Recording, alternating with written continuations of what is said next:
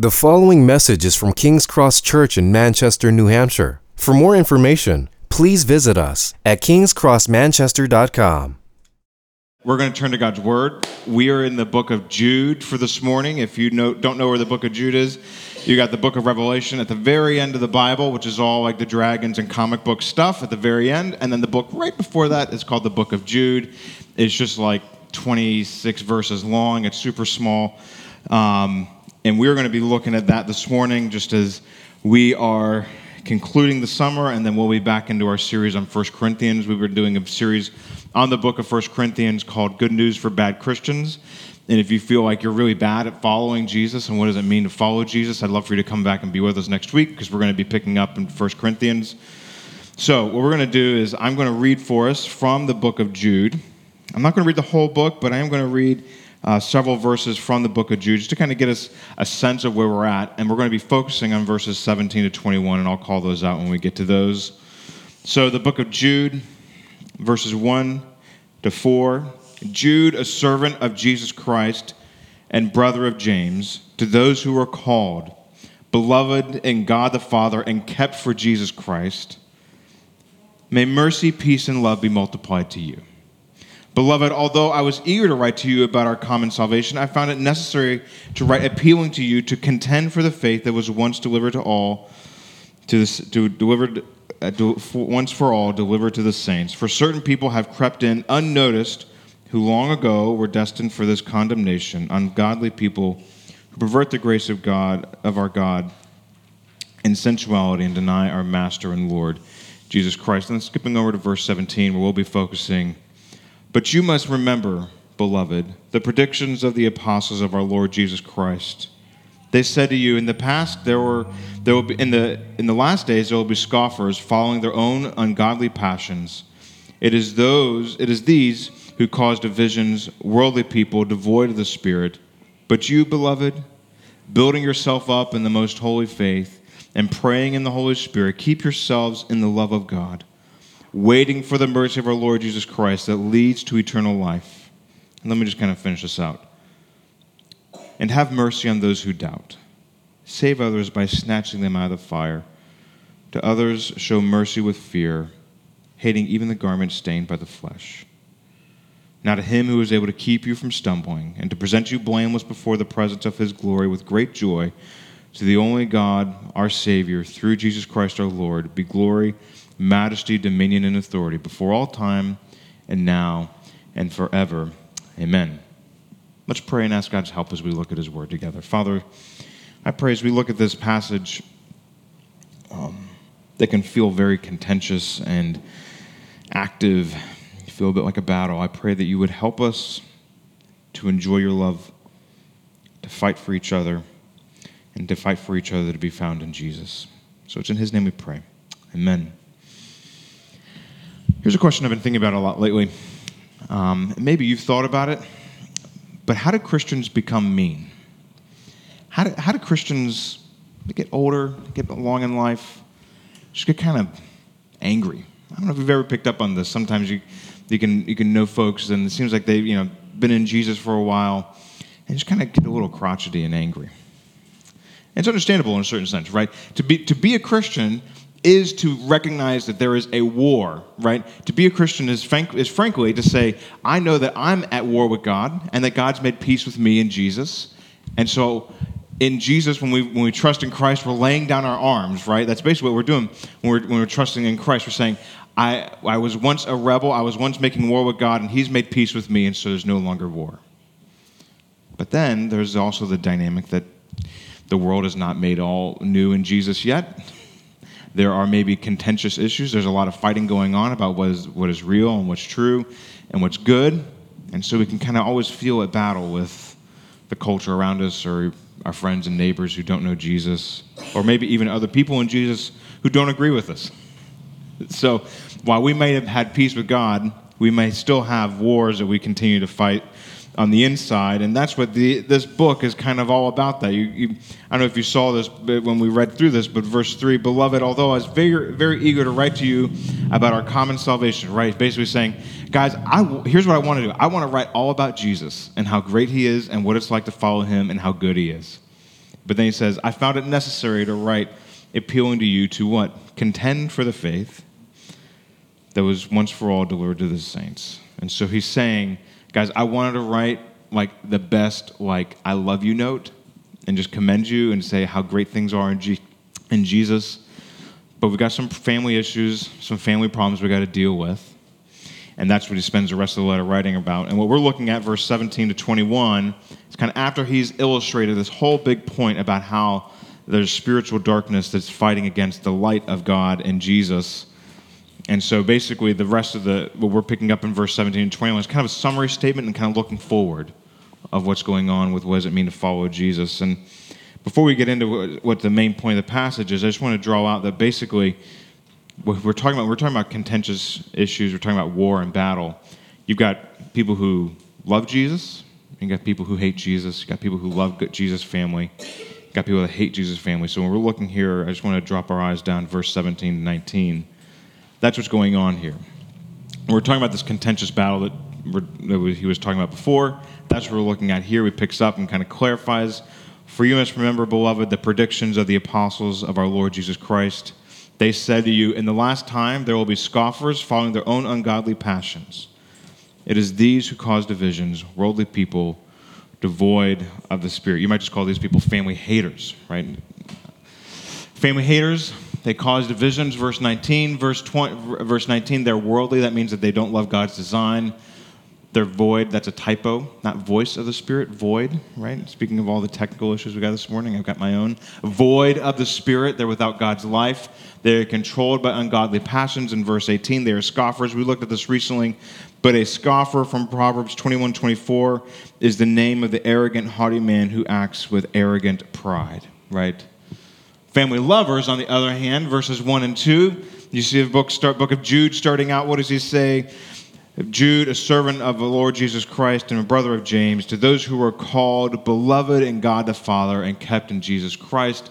Right? Verse 1, family lovers, there's not supposed to be two little dots there, but just one. Sees God's people as loved by the Father. Verse 2, desires, what is, you, what is somebody who loves God's people? They desire mercy, peace, and love. We are going to circle back to that, just kind of put a pin on that word mercy. We're going to put a pin on that and circle back they have mercy, peace, and love for God's people. Verse 17, where we are starting out here. You must remember, beloved, the predictions of our Lord Jesus Christ. They love God's people as dear friends. And verse 17, they love God's word because that is what is happening here in verse 17, 18. He's quoting from God's word, right? From, from what Jesus said. So you got these two different categories. You got family lovers and family haters. You got people who love Jesus and they, love, they don't love Jesus.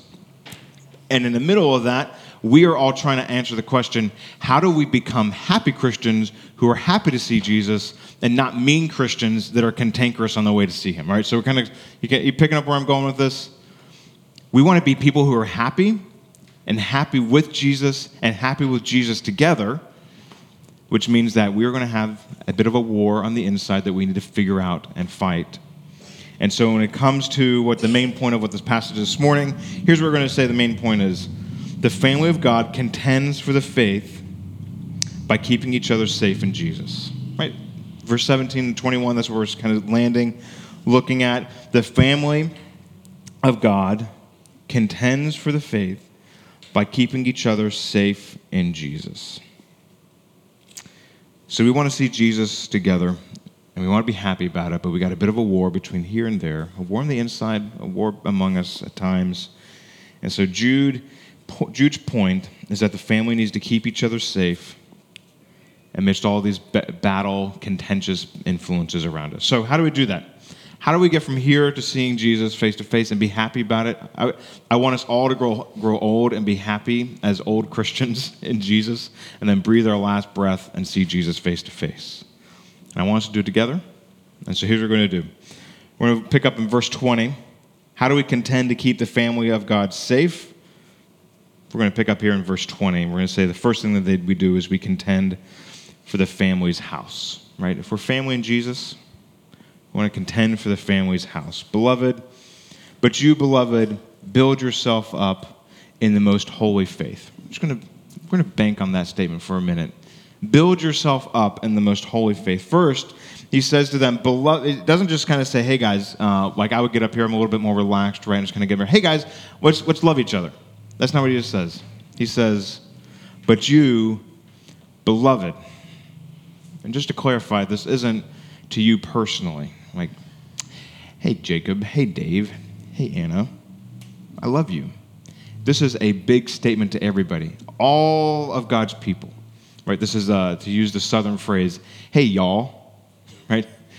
Y'all who are beloved, all of you. There's not a degree, one higher, one lower. It is you are dearly loved, you are deeply desired, you are enjoyed by God, and you are my dear friends, and I love you all. I love y'all. And so here's what I'm going to say to y'all, right? To use your, the, our southern phrase building yourselves up in the most holy faith.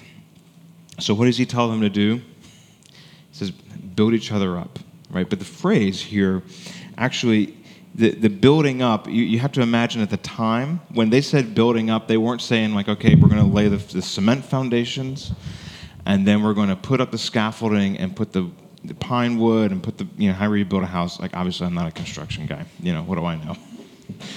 like, the house gets built. They were using stone at the time. and So he says, building yourselves up in your most holy faith or imagine what stone, like how do you do stonework? Has anybody, anybody done stonework before?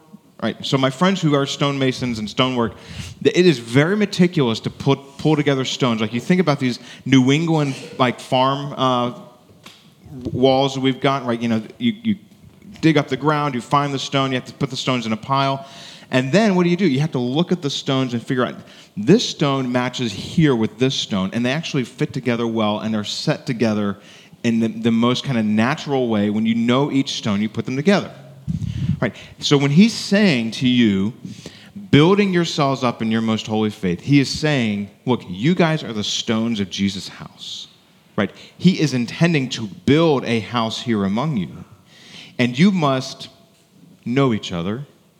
You must know how each other is designed and saved and, and given the grace of God to know how you fit together right? You have to know what goes where, who goes in the house where.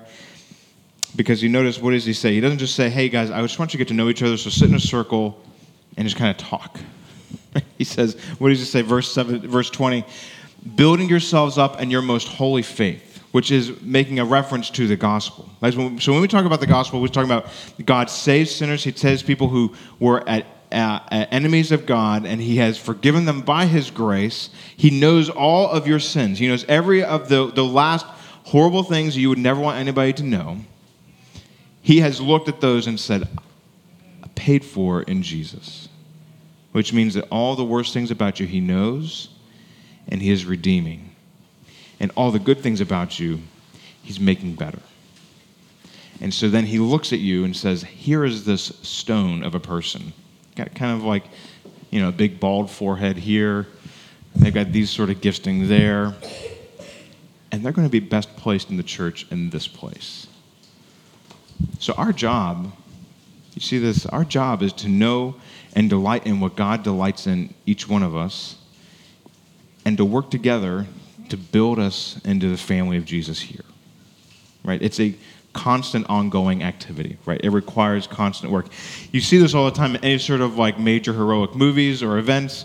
So my, my favorite series right now, obviously the Avengers, right?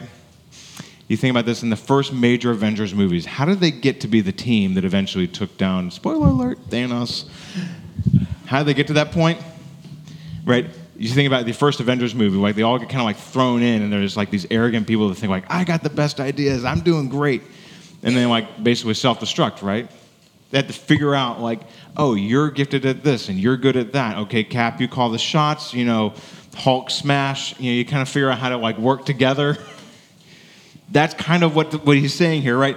Right. If you're going to get from here to there to see Jesus face to face and be happy about it and be happy along the way, you need to get to know each other, figure out how is each other made and redeemed. Where are the hurts and pains where you need the grace of God and our patience and care? Where are the gifting that we want to strengthen you in? That's a part of building the family of Jesus here, building his house that he likes. Right? As opposed to verse 19. Those who are at war with God's people, who are family haters, they cause what?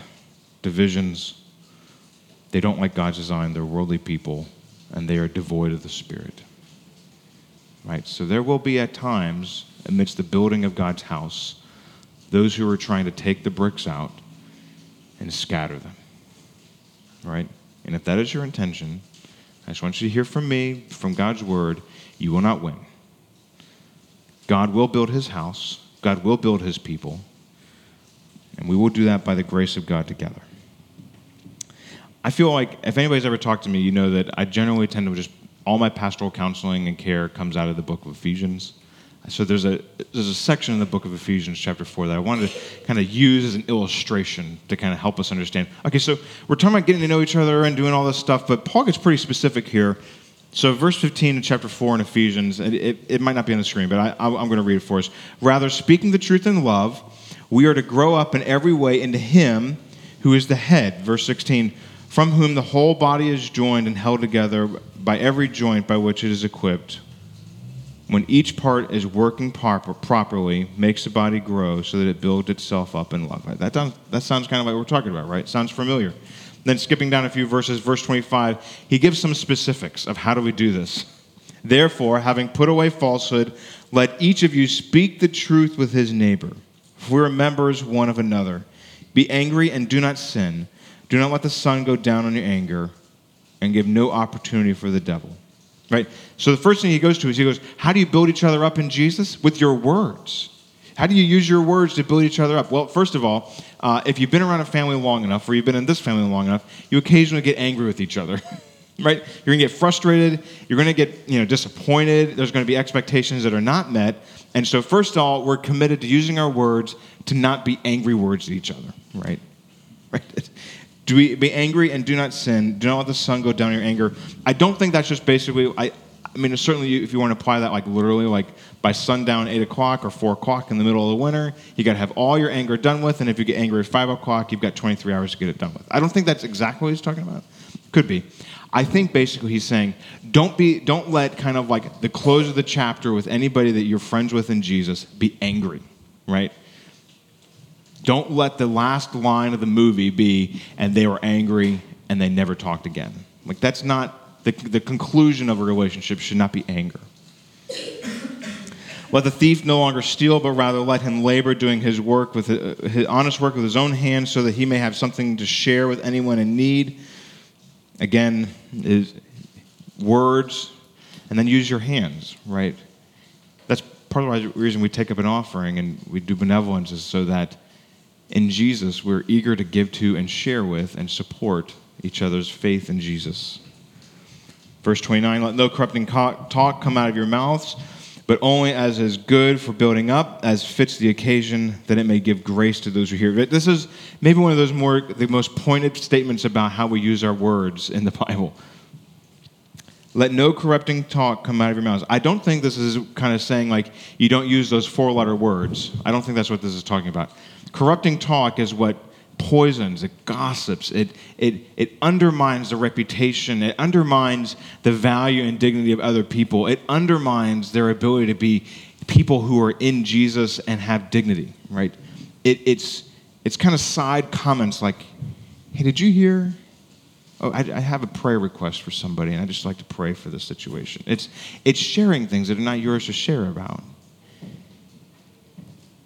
It's undermining people's good standing in the community. But we use our words for what?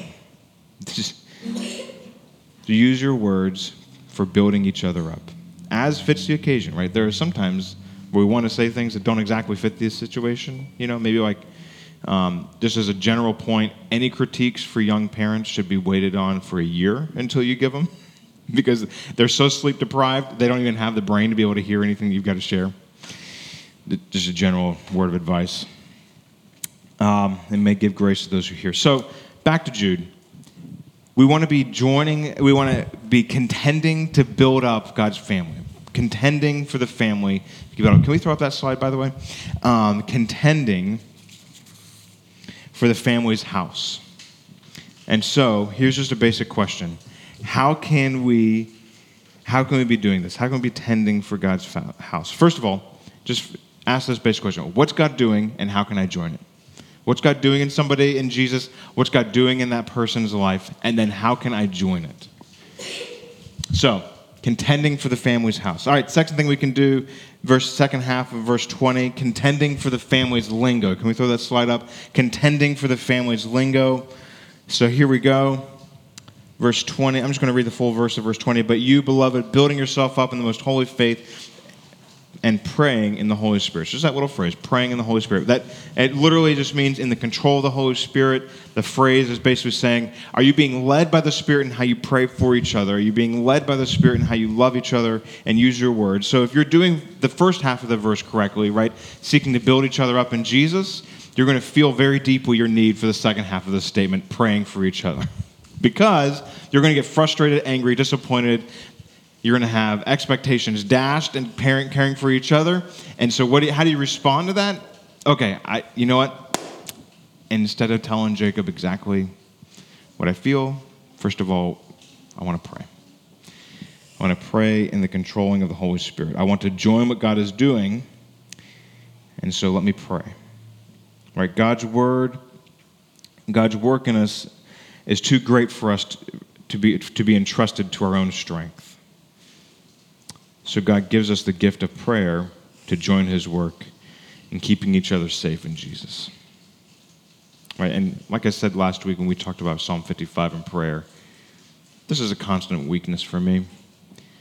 Is I am I'm a guy of action, right? If you know me long, I'm like I like to say, here's what we're, here's the plan, and let's move forward. I tend to just neglect prayer as a way in which I think about moving forward in Jesus. So this is God's correction to me. I, all right, let's figure out a good plan. Sounds good. Let's do it. Maybe we need a little bit more prayer mixed into my own life. We're often busy, we're often forgetful, and prayer often sounds inconvenient, which is why I think from last week, Psalm 55 17, David committed to praying morning, afternoon, and evening because he wanted to be a man of prayer. Here's a little quote from Martyn Lloyd-Jones. He was a pastor in London during World War II. Um, he says this Always respond to every impulse to pray. Never resist, never postpone it, never push it aside because you are busy. Give yourself to it and yield it. Nobody, nobody actually desires to pray because it's just like convenient, right? Prayer comes out of our hearts because the Spirit is already at work. That's the, that's the purpose of the Holy Spirit is to prompt our hearts and eyes to look to Jesus for help. And so whenever you feel that impulse to pray, like yield to it. That, that, that's that's, that's the, the easiest thing to do is just to say like, okay, here's the deal. When I'm about to say the words I'm about to say, I probably have a little bit of a yellow light in my heart, whatever they are, to say, Spirit, Spirit saying, pray, pray first. Maybe submit your heart to God. Maybe when you're in the middle of that argument with your spouse and you're about to go for the zinger, you know what I'm talking about. Yellow light, pray. Okay, maybe I should pray first. Maybe with a coworker, and you're about to just go off. Yellow light, pray. Holy Spirit, just kind of pull on your heart, pray okay, maybe, maybe I need to pray first. Right? Being under the control of the Holy Spirit is not doing crazy stuff all the time, saying crazy, you know, words and just going nuts and raising your hands in worship. Often it is a heart submission to say, okay, I want to lean into God first before I do my own will. That's what Jude is giving us here. He's saying, right, in the control of the Holy Spirit, pray for each other. But secondly, I want to throw up this second quote here. I think kind of draws us back into doing this together. Dietrich Bonhoeffer I can no longer condemn or hate a brother for whom I pray, no matter how, no matter how much trouble he causes me. Can we throw that up?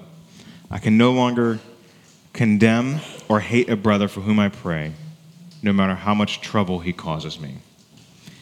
Being in the life of Jesus with his people, doing this together is hard. We often have frustrations with each other. We want to be joining what God's doing in each other and want to be happy about it. And the only way to be happy about what God's doing in people that frustrate you is to pray. Right? one thing that I want to just provide for you guys as a resource in the back on the red table back there, there's um, a bunch of free books on the book on prayer.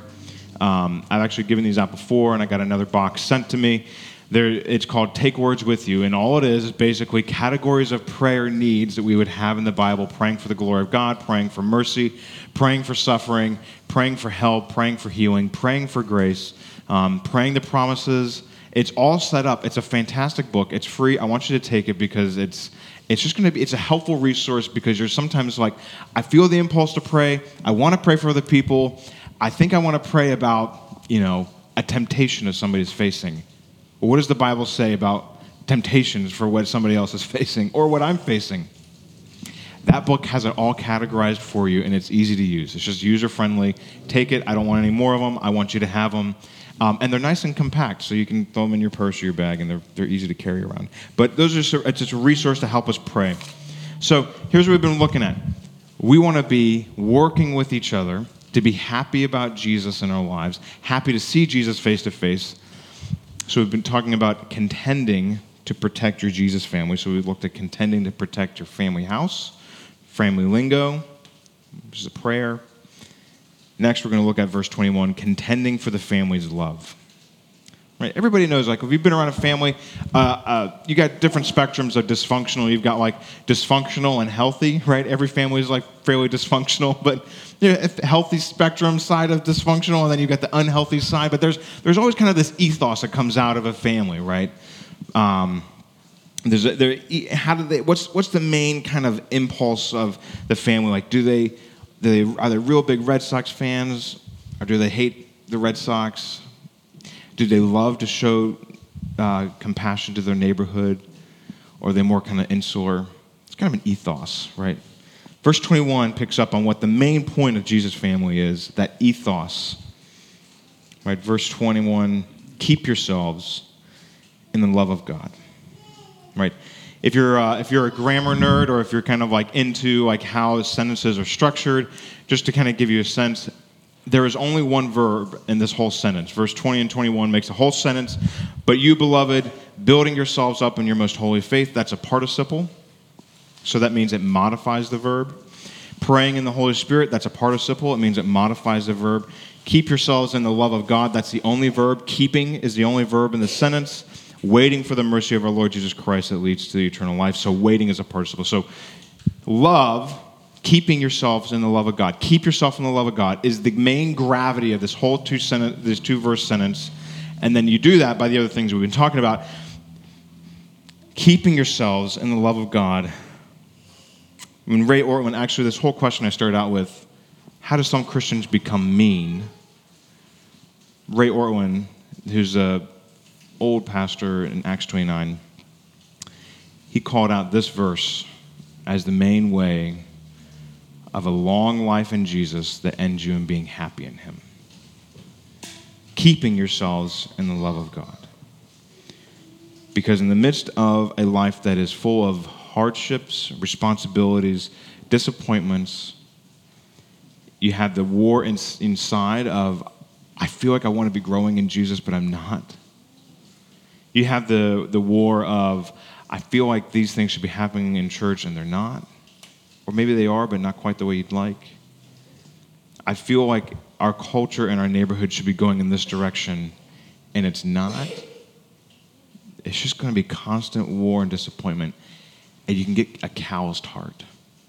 Has anybody ever felt that? Where you're just like, I am indifferent, I am calloused it's almost kind of like you know you, you play your guitar long enough you get calluses on your fingers you play the disappointments of life long enough and you just get a calloused heart and what jude is telling us he is drawing our attention he's saying you must constantly constantly constantly be leaning into learning and keeping a tender heart towards the love of god keeping your hearts tender in the love of god right it is um, anybody who's ever been on a hike, I did a lot of hiking in high school or college, and it's hard, right? You get blisters on your feet. Maybe it's raining for three days unending. Remember this one hike where we were hiking 60 miles in four days, which is a pretty be- decent path, that track to be keeping. 60 miles in four days. Rains for the first three days. And then finally, the rain lets up, and we're up in this mountain pass, and I just couldn't quite see where we were going, and I was beginning to kind of lose my mind. We get up, rain passes right towards the kind of like like a what do you call that? Like a valley between two mountains or whatever. Yeah. Suddenly the wind the, the, the, the wind breaks in, blows the clouds away, and I can finally see, oh, that's where we've been going, right? Because when it's raining for three days, you're just constantly looking for puddles. Now that's where we're going. We often need that with each other. That is who has saved us. God, in his infinite love, has broken into the dark shadows of our lives and has reached down his love and personally comes down and sits in all the pain and suffering that we, need, we feel and has done away with all the wrath and condemnation that we deserve for our sin because he has loved us. Keep yourselves in that love. Keep yourselves constantly looking at it. But here's the crazy thing about this, this whole keeping thing is that you're not doing it just because somehow like, I've got to make sure that God knows that I love him, so I've got to keep myself in his love. Verse 1 of this whole book says, To those who are called, beloved in God the Father, and kept for Jesus, right? So the book begins, you're kept in Jesus. And then the book ends, verse 24 now, to him who is able to keep you from stumbling to the, and to present you blameless before the presence of his glory with great joy, to the only God and Savior, through Jesus Christ our Lord, be glory, majesty, dominion, and authority before all time, now and forever. So then, when he says in verse 21, keep yourselves in the love of God, he's saying you're doing a keeping that's in the context of his keeping already. He has kept you. He is doing it. He will not fail. Like our technology, like, like we've experienced this morning, our tech is going to break, and our ability to keep ourselves in God's love is going to fail frequently. But God's keeping is unending and perfect. It is solid and true and undeniable. It will never break, just like Jesus was broken for you. His promises are true, and it is outside of you and constant. So his keeping that he is telling you to do is in the context of being kept, which is just in and of itself another reason to have a tender heart towards the love of God for you. I'm being kept right now in my spiritual exhaustion and amnesia, in my spiritual indifference to who God is. I am right now being kept. So maybe I need to give some better attention to keeping myself tender to that love. That's what he's holding out for you because you can't do it alone. I've, as I've been discipling people new in Jesus, what should I be doing? Get to know God's people, walk together with them. It's real simple. Because you are not made to be a solo Christian. You're not saved to be a solo sheep. We must do this together. And I often need my friends. Jacob, it just seems like you've gotten a little tough. A little bit of some callous over the soul. Jacob, it just, you know, a little bit of some hard words at times. I need that to be kept with a tender heart for Jesus. Because I want us to be happy Christians who are happy to see Jesus face to face. And a calloused heart isn't happy. So he holds out this main, main thing for us keep yourselves in the love of God. I could go off on how do we do that. I think worship, hanging out with each other, that's a primary way to do it. If you're looking for books, I could rattle them off. Anything by Michael Reeves, Delighting in the Trinity, Rejoicing in Christ, those are both fantastic books. J.I. Packer's Knowing God, obviously John Piper's Desiring God. Keeping our hearts tender to Him desire, requires work. Because He has made Himself so infinitely available to us. I can feel this in my own heart that I often grow calloused. And so I need you to walk beside me to have a heart tender for his love. So, let me ask this question and we'll move on. What's your plan to keep your heart tasting the love of God today and tomorrow? Could I recommend it involves building his people up with your words and it involves praying in the Holy Spirit to keep yourselves in the love of God? Those are maybe two obvious ones from this passage. And then we're going to end here by contending for the family's relief. This is maybe a, a, surprising way to keep yourself in the love of God, keep your heart tender in Him. John Newton, I don't know if you know who John Newton is. He wrote the, the song Amazing Grace. Amazing Grace, how sweet the song. He wrote that hymn. He is reported to have said that he had two eyes and two days in his, in his eyes, two days in my eyes, this day and that day. He has one eye for this day and one eye for that day. If it's not true, it should be, but it's a helpful instruction. We have our eyes on today, and we have our eyes on that day, which is what is where Jude lands us here, verse 21. Keep yourselves in the love of God, waiting for the mercy of our Lord Jesus Christ that leads to eternal life. Right? This is why we're saying contending for the family's relief, because the family of Jesus is not satisfied until this is my Father's world becomes a reflection of our Father's heart. This world will reflect his heart one day. It will be renewed and restored. All the things that were broken and sad will be undone, and he will have his kingdom pure and right. We have a king who is coming back who will restore this world to be exactly the way it should be. And so that means that there is a disconnect between this day and that day because this is not quite the same as what that day will be like. But we are waiting for that mercy. We are waiting for that relief. And that is why we must do this together. Because as is often the case, we often grow a little tired, don't we? Who in here really, really, when you're at the grocery store, I was at the grocery store today, you think, you know what? That line has five people with full carts and somebody that's going to write a check to pay for each one of those. I want to get in that line, right? Who wants to pick the longest line at the grocery store because you just enjoy waiting that much? You just think, I just, you know what? I go to the grocery store so I can, I can just wait. Nobody does. Uh, if you do, you've got psychological problems, and I can refer you to a specialist. but we need help to remember. We are waiting for that day when He will restore all things and make all things new, and so we need to wait together. Right? Again, just as a reminder, all of these verbs and participles going on in this sentence are not specific to you, they are to us together, so we must do this together. So when we wait for the mercy of our Lord Jesus Christ that leads to eternal life, we need each other to do that. We need each other to remind ourselves yep, I know you're struggling, you've tempted, you've fallen again, but we're waiting for that mercy when He will restore all things. Maybe with your waiting, I'm not sure what happens in your heart when you're waiting. I tend to think this doesn't matter, nobody cares, this is ridiculous.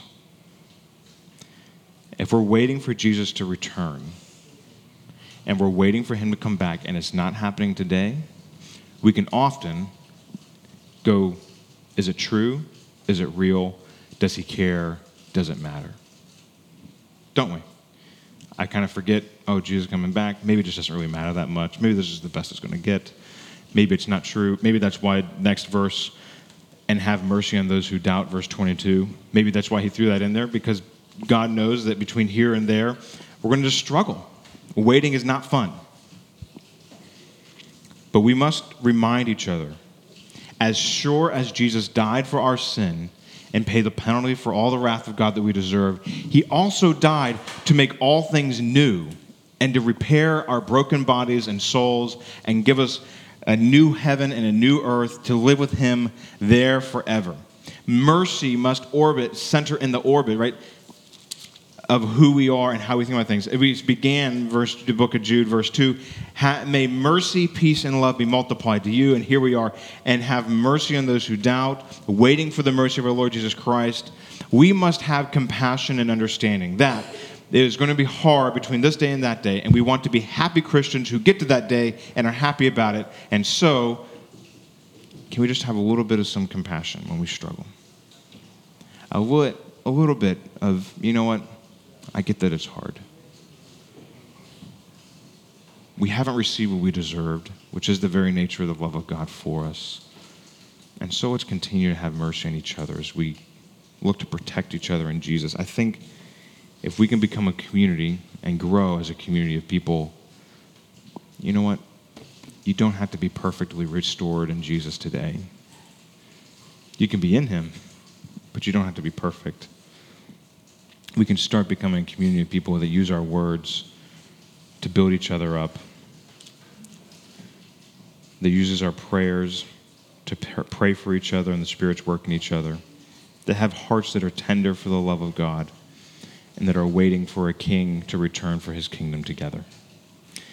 And we can do that together to protect each other in Jesus, to be happy in him together. And we're grateful for dogs too.